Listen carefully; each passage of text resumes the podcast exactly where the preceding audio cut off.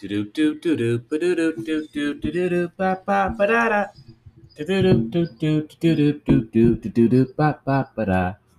Hello, everyone.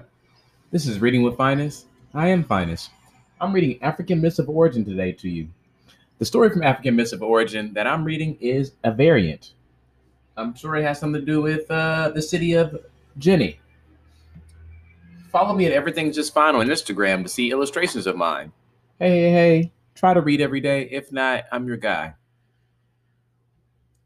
Yeah, that, that's about it. You know, I guess what's on my mind, you know, um, I'm feeling bad about reading African myths of origin and just not being able to pronounce things like, like the names like they're really supposed to be pronounced. I feel like I'm not doing true justice to what I'm reading. But I'm also like, hey, you know, you started it, go ahead and finish it.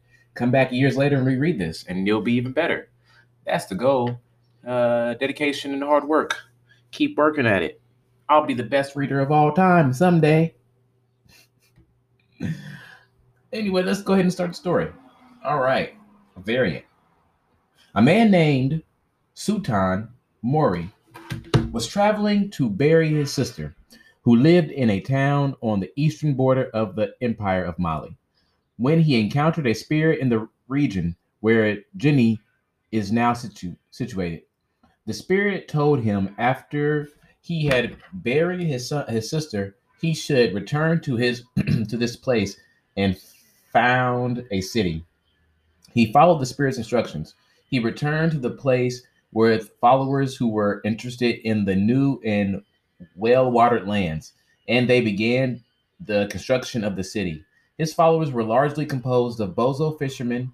They laid out the sites of the gates and began to build the walls, but the walls would not stand. Each morning they found the previous day's work destroyed. The cause was the hostility of the local spirit, a female named Pama.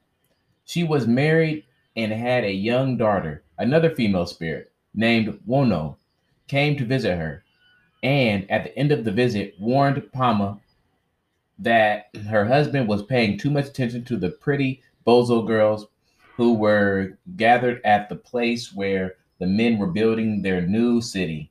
She advised Pama to find a way to, to drive them off. Pama summoned her spirit slave, Musa, and told him that he was to go and destroy the walls of the city each day. If you do so, she promised, if you do so, she promised, you shall have my daughter in marriage without paying any bride price. Your work on the walls will be payment enough. Something the spirit said. Okay.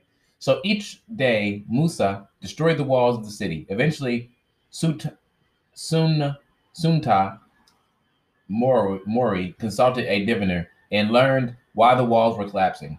Through the diviner, he reached an agreement with Musa. Musa would be given a maiden in marriage, and he would let the wall stand. Su- Sunta Mora Mori gave his own beautiful daughter as a bride to the spirit Musa. She was buried standing in the foundation of the walls. Her last words were, "Now I am now I am become bride to a slave." And after that the wall stood. When the spirit Pama asked Musa why he had ceased destroying the walls, he answered that he had found a bride and no longer needed her daughter. Pama was furious, but she had no one else to send on this task. That's the end of that story. So it's basically the one yesterday, um, the Muslim version, and this is the a variant, or a different version, duh, a variant. but that was, you know, same story, just a little longer, a little longer winded out, a little more stuff to it. There was uh, some spirits going on, knocking down walls. Still ended up a girl in a um, a wall and that's how the walls stayed sturdy. Helps out the walls. Two story city now. I'm just saying. Uh, thank you for listening. That was Reading the Finest. I'll be here tomorrow. Yeah. I'm hoping I posted the one yesterday. Sometimes I forget, but I think I did. If not, you get two today. Uh, all right. Today's the day. Try something, do something, read something. Eh, do whatever you like. I'm no controller of things. Good to see, see you. Have a good night. Have a good day.